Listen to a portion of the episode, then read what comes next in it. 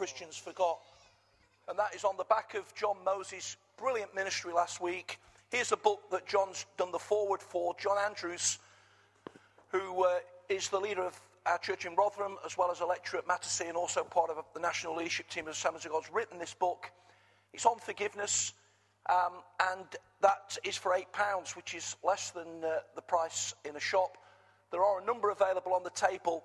This is, ten, this is a great book on, on, on forgiveness, and, and John, because of his teaching gift, unpacks the theology of that. He's an Ulsterman. He grew up uh, as a boy in the Troubles in Northern Ireland. And if you read the book, you'll find that his family have had to navigate some of the issues of forgiveness because of what took place. So they're available on the table afterwards. Thank you. Just one or two things before, uh, as you, as you, if you've got a Bible this morning, you go into Revelation chapter 3. Um, Christian's mentioned about the challenges that we've had, and he's been working particularly hard to bring together tonight. I want to say thanks, Christian, for uh, your resiliency uh, in all of that. The fact is that one of the great flagship churches of the world today, Saddleback Church in California, everybody says, what a great church, had 52 different locations before it was able to buy its own property, and it's now a multi thousand strong congregation that touches the nation and the nations of the earth. And sometimes God challenges us, and we just need to keep going in the Lord. Now, it has been a bit cold. I think it's positively balmy in here now compared with this morning. But I don't know whether you saw Adam Mynott on the BBC News this week with that uh, uh, glass of cold water in Siberia, and he threw it up in the air and it vaporized in a moment. It was minus 52. Well, he came this morning and did the same thing here, and it worked, you know, at nine o'clock. And he's gone. But uh, ser- seriously, it was pretty parky in here earlier. And uh, the fact is that we've had a challenging week weather-wise, and it can be very distracting for all sorts of reasons, can't it? You're forever driving with tension in your shoulders. Um, and just when you think the snow's gone, the weatherman comes on and says it's black ice in the morning, black ice. You know? So that really encourages us to get out and do church. But we're all pressing through and uh, believing God, and we thank Him for His goodness and His grace over our lives. One final thing, this is absolutely true. I was talking to my Sharon this week.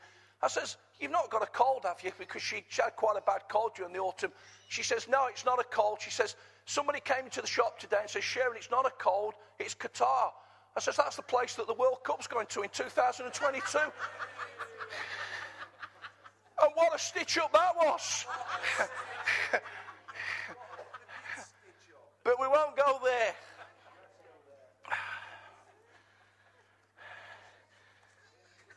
Let's create our own FIFA. That'd be great, won't it? Okay. Revelation chapter 3. Friends, it's great to be together, and I don't this morning, in the next 30 minutes, underestimate the privilege of sharing some of your battle through this morning. And we really do thank God for that. And it's just wonderful to be together, whatever the challenges. And uh, I'm going to read these verses because, as you'll see in a moment or two, there's, there's not a word wasted in terms of the imagery that Jesus uses in this final letter of our series. And uh, I want you just to get the richness of that as we do so. So, the final letter to the church at Laodicea, Revelation chapter 3, verse 14, if you've got a Bible. To the angel of the church in Laodicea, write These are the words of the Amen, the faithful and true witness, the ruler of God's creation. I know your deeds, that you're neither cold nor hot. I wish that you were either one or the other. So, because you're lukewarm, neither hot nor cold, I'm about to spit you out of my mouth. You say, I'm rich, I've acquired wealth, I don't need a thing. But do you not realize that you're wretched, pitiful, poor, blind, and naked? I counsel you to buy from me gold refined in the fire, so that you can become rich, and white clothes to wear, so that you can cover your shameful nakedness, and silver or ointment to put on your eyes so that you can see. Those whom I love, I rebuke and discipline, so be earnest and repent. Here I am. I stand at the door and knock, and if anyone hears my voice and opens the door, I will come in and eat with him and he with me. To him who overcomes, I will give the right to sit with me on my, thro- on my throne, just as I overcame and sat down with the Father on his throne. He that has an ear, let him hear what the Spirit says to the churches. We come to our final uh, ministry this morning on this short late autumn uh, series, H Mail from Jesus. And as Christian has already told us, to, next week we hit the uh, Easter, sorry, the Christmas program in the Christmas program in, in, in earnest. And uh, it snows at Easter sometimes as well, of course. But we hit the Christmas program in earnest, and we're looking forward to all of that. And uh, you've heard the encouragement to bring people along, and we're just believing that the good news of Jesus is going to be declared boldly over these next few weeks in a great, affirming, welcoming atmosphere. So I trust that you've enjoyed what we've been trying to communicate over these last few weeks because it's been all about communication. We said at the beginning that um, 2,000 years ago, just a little less than that, at the end of the first century, they didn't have the technology that we enjoy today. I was reading just this week in a Christian magazine of a church in America that now has a pastor of digital innovation. How about that? He's going to come here sooner or later, but they're so committed to communicating in a 21st century technological age that they've now got a pastor totally committed to that particular expression of ministry within the church. But of course, 2,000 years ago, the main way that people communicated was simply by letters. That's apart from conversation, of course. But to communicate to somebody away from you, it would be a letter. The New Testament is full of letters. We call them epistles, but that's simply what it means. Where Paul wrote to churches to encourage them to be all that God wanted them to be, and the Holy Spirit gathered up those letters and made them part of the canon of Scripture so that 2,000 years later, it's still speaking to us. H mail, mail from heaven from Jesus to these seven churches in Western Turkey in a 200 square mile radius where Jesus, passionate about the church then and passionate about the church now, wanted to make them come to a place where they could be all that he intended them to be. We reminded ourselves back in October when we began the series that of who Jesus was. And of course, we're a lot nearer now the time of celebrating his birth as a baby. But he's far more than a baby. He's the first and the last, the beginning and the end. He's the one that holds the keys of death and Hades.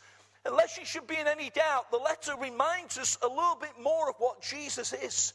He says in verse 14, these are the words of the Amen, speaking of Jesus, the faithful and true witness, the ruler over God's creation. And friends, we can be encouraged today that we serve an amazing Savior. He is the first and the last. He is the A to Z. He is the Alpha and the Omega. He is the one that rules over all.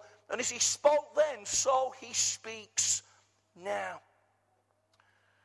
The first church was Ephesus, and we reminded ourselves of living in first love. My Jesus, I love thee.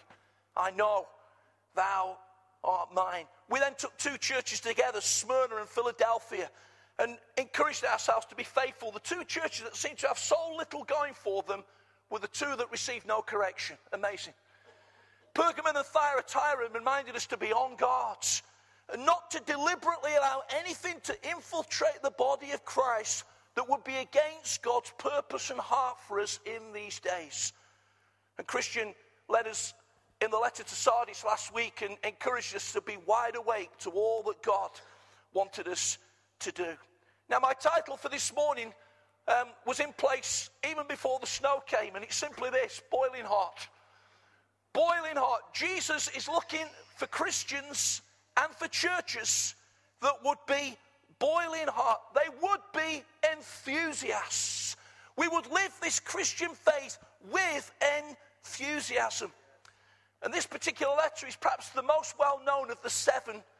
I've heard some pretty poor exegesis of the scriptures, that's the interpretation of the scripture over the years. I'll try and bring some balance to it in a moment. But you do not lose your salvation, friends, because you're an enthu- not an enthusiast, but we'll come there in a moment. But the imagery of the hot and cold waters would speak very clearly to this church in Laodicea. And let me just read why. He says the city of Laodicea faced particular challenges because of the lack of hot or cold water supply. Near, a nearby town, six miles to the north, boasted some famous hot springs that were excellent for bathing and medicinal purposes. And the city of Colossae, 10 miles to the east, had an ample supply of cold, pure spring water that was ideal for drinking. But Laodicea faced the daily frustrations of having neither. They had to pump water via an aqueduct from some mineral springs, which was five miles away. The result often was lukewarm water that was tainted by calcium carbonate deposits. Water fit neither for drinking nor for bathing, just insipid enough to turn the stomach. You'll see where we're going in a moment. Laodicea also was the center of banking and commerce. It was a thriving textile industry in the city. And also, it had a prestigious medical school in ophthalmology, an eye, hospital where people in Asia at that time would go and be trained. And I say, all of this imagery will come to bear a little bit later on as Jesus takes all of the juices of where those people lived and applied it deep into the spiritual heart of the community of believers. So, three simple points as we work through this morning. Firstly, the warning.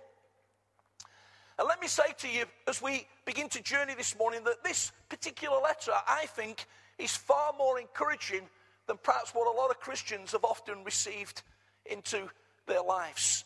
But Jesus is impassioned with regard to impacting these people with this powerful communique. And so there are no niceties, he goes straight for the jugular, and in verse 15, he says, I know your deeds, I know your works. And the judgment of Jesus on the works of the church at Laodicea was this He says that they were neither hot nor cold. And because you're neither hot nor cold, and therefore lukewarm or tepid, I'm about to spit you out of my mouth. Now, let me just say something for a moment. You do not lose your salvation because you're not an enthusiastic Christian. I've heard that preached more than once. When he's talking about spitting us out of his mouth now, he's not saying that you're going to be doomed forever. You can be a Christian, friends, that if something happened to you today, you would be with Jesus forever. Whoever calls upon the name of the Lord shall be saved. You can live your Christian faith unenthusiastically. You can be apathetic. You can run to comfort rather than kingdom every time. You will still go to be with Jesus. But here's the challenge unenthusiastic Christians make Jesus feel nauseous. He says, I wish you were one or the other, but when you're just in the middle, it's as if I want to spit, or as one translation rather crudely says, I want to spew you out of my mouth. It was just like that water that was being pumped into the city that caused so many issues on so many occasions. And I want to say, friends, that the passion of Jesus' heart then and the passion of Jesus' heart now is that the church of Jesus Christ would be enthusiastic. That we would be people, friends, that would be passionate about our God. Romans chapter 12 and verse 11 says, Never be lacking in zeal. That's a religious word for, for enthusiasm. Fervent in spirit, serving the Lord. The word for zeal there in the original language of the New Testament Greek is a little word called zeo, and it literally means white or boiling hot. Never be lacking in being a boiling hot Christian Ser- fervent in spirit, serving the Lord. Someone says nothing great in life is ever achieved without enthusiasm. One of my great leadership heroes, Sir Winston Churchill, said, Success is the ability to overcome failure with no loss of enthusiasm. And as I've already said, the word zeal, Z E A L, is often the Bible word that really encouraging us in what we'd understand as modern day enthusiasm. What other words can we think about that express this? A readiness of heart, a buoyancy of spirit, the heart of the fan that says, I'm sticking with the team. It's called the church, not fair weather Christians, but we're sticking with them. This guy stuck with West Ham through thin, through thin and thin, okay? He's just stay with them.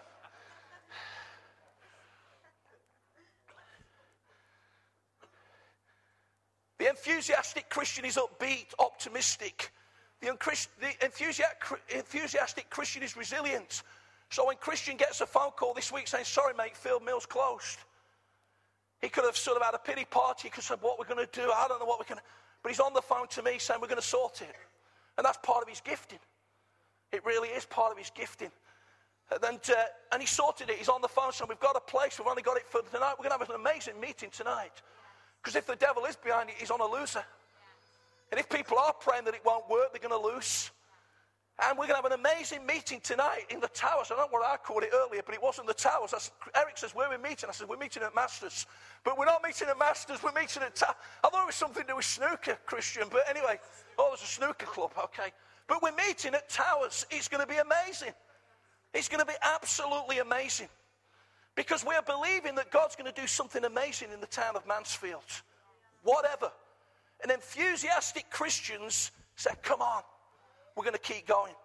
You see, friends, we can have a whole series of Christian conferences, seminars, spring harvest, new wine, whatever you want to say. You can do everything. But if it doesn't impact the spiritual temperature of the church, it's all in vain. They said, We're rich, we've acquired wealth, and we don't need a thing. And the problem, friends, of that challenge to a 21st century Western civilization is no less great. Because I'm convinced that there are churches around, not this one, but I'm convinced there are churches around that are waxing lyrical about how wealthy they are, how great they are, how good they are. And they've told Jesus they don't need a thing. In fact, we don't want the Holy Spirit coming to the church to spoil it. We just want to carry on with what we're doing. Listen to what Steve Travers says. He says the Laodicean smugness about their wealth has a remarkably modern ring. Increasing prosperity has a numbing effect on Christians as, any, as on anyone else. We come to take for granted that our standard of living will continue to rise. We adjust our expenditure to take into account pay increases. The whole clutter of materialism so easily blunts our spiritual awareness. Nothing wrong with those things as long as those things don't become more important than the thing. And the reason uh, for why we live. We don't have to pray for our daily bread because we know it's waiting for us at Friendly Supermarket, not at my supermarket at 8.30 last Wednesday morning. All the bread had gone. David got it. But uh, all the bread had gone. Why is it, friends, that when it snows, everybody needs 20 loaves? But, uh, but that's, you know, I mean, I like toast, but not that much, you know. It goes on to say, gradually and unnoticed, the thought steals upon us that our everyday lives can continue without much attention to God. And Christians been passionately encouraging us at team meetings to keep our devotional life on track. But some people ignore that because they don't need Him anymore. We can save Him for the difficult times. Help! When He'll be there to help us out but we have lost the simplicity of the disciple whose eyes are sharply focused on the love and the demands of God because there is no other source of security to cloud the vision. And what is true of the individual Christian is true for churches also. They can come to rely more on the wealth of their traditions, the stability of their income, and the efficiency of their systems rather than the living God. See, I, have been to Africa this year where somebody got a belief for the equivalent of 285 to pay for their fees for the week. And God had got to show up because they'd not got it. 10,000 Ugandan shillings. Could buy a Big Mac meal for 285. And they, they believe God. And some of them got to Thursday and they believe in God, and then all of a sudden the money comes from somewhere. You see, and, and the thing is, friends, that we must never, in all the challenges that we face and the different culture that we're placed in, come to a place where we rely on ourselves rather than the Lord. Because Jesus said to this church, hang on a minute, this is what I, my take is on you. He says, don't you realize that that self sufficiency means that you're wretched, pitiful, poor, blind, and naked? And he brought this piercing, penetrative word to the Lord, not so that they lost their salvation, but so they could come back to a reliance upon him. And God, friends, wants to help us for His glory. Here's eight points, I'm not going to comment on them, that are hallmarks of a self sufficient church that has dethroned Jesus from where he needs to be as King and Lord. Number one, self sufficient churches stop taking new paths, they become dwellers. They're always talking about what happened in the past. Thank God for what happened in the past, friends, because the past helps us to shape the future, but we can't live there. Self sufficient churches become internalized clubs. They stop becoming outward facing, so they stop welcoming new people into the church. It wasn't that long ago where I took somebody from this church with me on Sunday night ministry to a church not that far from here, 25 miles from here. He was about to sit in the chair when somebody says, Hey! Like that, lovely Spirit of Christ coming through. Hey! You can't sit in that chair because that's where I sit. That's a self sufficient Christian. She didn't know that he was a believer, mature in the faith that could deal with it. I could have been bringing him from work for the first time. And friends, in the culture of arena church, we don't want, there's no seat for anybody. There's no special place that you sit. I know that folks sit with people out of connection and relationship, but it goes in on itself. A self sufficient church is taken up with image rather than character. A self sufficient church is taken up with club activities rather than serving the community. A self sufficient church tells enthusiastic people to get over it, calm down. People will think you're fanatical. And it douses enthusiasm. A self sufficient church is a haven from change rather than an agency for change. In other words, it stops being prophetic. And prophetic church, friends, is far more than a word of prophecy. We need that. It is a haven for change. It speaks into its community, it sees the need and responds. A self sufficient church is program driven rather than purpose driven.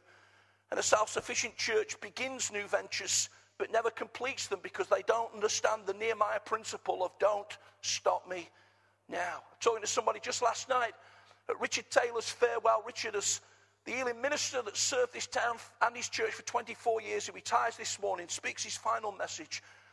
There was a night of honor for him yesterday. I was speaking to somebody that says, I'm just going into a new expression of ministry in my life. I can't believe the difficulties we've had with my elderly parents, etc. Says, you need to understand the Nehemiah principle that as God's trying to do more in your life, things will come to you to try and stop you before you've started. See it for what it is, press through, and take hold of all that God has got for your life. That's what enthusiasts do. Brothers and sisters, without any sense of apology or shamefulness, Arena Church is on the enthusiastic side of the Christian church. It's led by enthusiasts. And it's led by enthusiasts to encourage every person, be it here or just up the motorway at Mansfield to live their lives Monday, Tuesday, Wednesday, Thursday, Friday, Saturday, Sunday enthusiastically for the cause of Jesus and for the kingdom. And we must continually watch the temperature of the therm- thermometer in the life of the church. And if it begins to plummet, we must always address it as Jesus addressed the church here. Not only the warning, but secondly, briefly, the advice. I want you to notice in this letter that although Jesus brought a, remand, a reprimand, he didn't bring rejection. He did not bring rejection. This is not a message of despair. This is a message of hope and impartation and inspiration. And he gives three things to these people in verse 18, where he draws upon the context of community that they found themselves in. Firstly, I've already said that they were the leading city of commerce at that time. So he says to them, Buy gold refined by fire. In other words, return to the true nature of the faith. 1 Peter chapter 1 and verse 7 says that our faith, much more precious than gold, though it be refined by fire, will be found unto the praise and honor of Jesus Christ at his appearing. And friends, what is much more valuable than whatever we've got or not got in our bank or building society counts is the faith. The faith. And Jesus calls these people to enthusiastically return to being passionate about the faith. Number two, it was a textile center. So he says to them, I want you to wear white clothes. So that you can cover your shameful nakedness. Now, was Jesus instituting a new Christian denomination where everybody, instead of coming in black, and they're still doing some of the strong holiness churches in America, everybody turned up in white? No, he wasn't saying that. It was symbolism. It was a call, friends, for the Christian church to come back to purity and holiness, of which white speaks about in the scriptures. It washes white as snow. We sung it this morning. I want to say, friends, that Arena Church is committed to holy living. It's committed in the right sense of the word, not because of weirdness or oddness, but for Arena Church to live differently to the standards and spirit of this age. It's committed to us living morally upright before the Lord. It's committed to us implementing all the things that the Bible teaches us to do, whatever the pressures, to wear white clothes.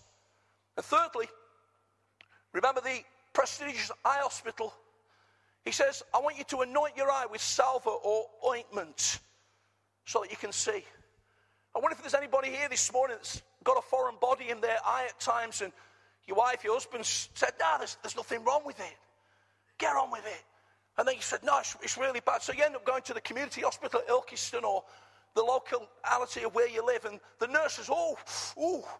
And there's a lot of oohing and ahhing. And she says, yeah, you've got something there. I'll take it out. And then there's a squeeze of ointment. Oh, and it, initially it stings, but then it begins to minister, to soothe. And you blink your eye, and perhaps for the first time in a day or two, you begin to see. And of course, oil speaks of the Holy Spirit in the Bible. Brothers and sisters, Jesus, in the power of the Spirit in these days, is squirting out ointment into people's eyes if only they will receive it. You see, unenthusiastic churches and Christians lose vision. And the Bible says that without vision, people cast off restraint. In other words, they start to do their own thing, they exacerbate self sufficiency. They move further and further away from God to say we're going to continually do our thing because they're not seeing what He is seeing. Helen Keller, some of you may have read her writings, a brilliant American blind writer and poet with other physical issues as well, born in Massachusetts in the States, was asked one day, Miss Keller, what is the thing that you can think is worse than being blind? She says, the thing that is worse than being physically blind is to have physical vision but no vision. And, brothers and sisters, enthusiastic churches see something. They allow the ointment of the Spirit to continually be squirted into their spiritual eyes so that they may see. And this church is seeing things. It's seen, it's seen things again this morning. We've responded in mercy because we've seen kids on Christmas Day not getting any decent presents. We've seen all the issues of that, and some of you have read about some of those poverty issues in the papers again this week. We've seen that church is not just about local, but it's about regional. It's about cross cultural Samaria. It's about the ends of the earth.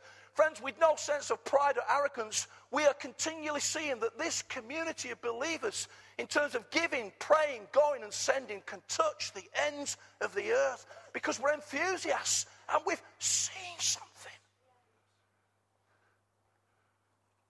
And so the warning, the advice, and finally the invitation. Those whom I love, I rebuke and discipline. So be earnest and repent. Here I am, I stand at the door and knock. Please read Romans chapter 12, verses 5 to 13 sometime this week because it gives you a beautiful picture there of God's heart for us, passionately loving and yet shaping us with discipline. Those of you that have been parents that have got a heart to see your kids grow up to be reasonable human beings will know that at times that you have to bring discipline. You'll work that through in different ways. Sometimes it hurts you more than it hurts them. But the reality is, friends, that it's not because you hate your kids or don't love your kids, it's because you're passionate about them being all that God wants them to be. And so you bring discipline. And some of us turn up at church and God speaks to us by His word and we think God's got it in for us. No, that's a sure sign that He loves you. He loves you. And as you yield to the disciplines of God over your life, you will find yourself growing amazingly. You see, he says, Here I am, I stand at the door and knock. Now, I know that it's been a great gospel message over the years, and people have got up. And you know, God's so gracious, folks have got saved. And I'm not going to fall out with people, but this is not a gospel message in its purity. It's a message to the church. Jesus says, I'm standing at the door. This wasn't a Jesus that says you're lost forever. He says, I want to get back in. And lukewarm, unenthusiastic churches always bolt the door to the invading presence of Jesus. That's why some churches can play, pray till they're blue in the face for revival. They don't mean it. Because revival is not normal. Moves of God, friends, are not normal. God breaking in and doing different things is not normal. Whoa, meeting's gone on a bit. Whoa, whoa, you know, what was all that about? Somebody fell over. What was all that about? Oh, well, tell you what, Jesus, you, you, just better stay outside and let us carry on doing church without you. Thanks very much. But all over the world, Jesus is knocking. And saying, if you'll let me come in, in the glory of my presence, I will do amazing things. Somebody was healed the other week in Mansfield without anybody going near them, just in the glory of his presence. And we're believing, friends, across this church that broken people are going to come to church at times, filling their lives with all sorts of nonsense and junk at the moment, and be healed even before anybody spoke to them. Yes. Be healed even before they've heard the message. Be healed even before Christians brought the invitation. Yes. Because Jesus, you're welcome. You're welcome. You're welcome. And you can do what you want to do. You see, the Bible tells us that without Jesus, we can do nothing. But when he invades the life of our lives and the church, it says in verse 21, we'll be overcomers. And as he reigns with God, so we will reign with him. He that has an ear, let him hear what the Spirit says to the church. I want to give three quotations as I conclude this morning, friends. If you forget everything else, please allow the Holy Spirit to ask you the question this week Am I boiling hot for him? Firstly, an enthusiast says, I will do more than belong to the church, I'll participate. I'll do more than care, I'll help. I'll do more than believe, I'll practice. One of the great early Christian leaders, Augustine, says, Christ is not valued at all unless he is valued above all. Enthusiasts said, Jesus, you are above everything. And finally, a quote from a French philosopher who I'm sure wouldn't be sympathetic to the cause of the kingdom, but seemed to have some take on enthusiasm. He said this Return to the depth of your soul. That is where you will always discover the source of sacred fire, which inflames us with a love of great values. That is where you will see the eternal image of the true beauty, which inspires us to a holy enthusiasm.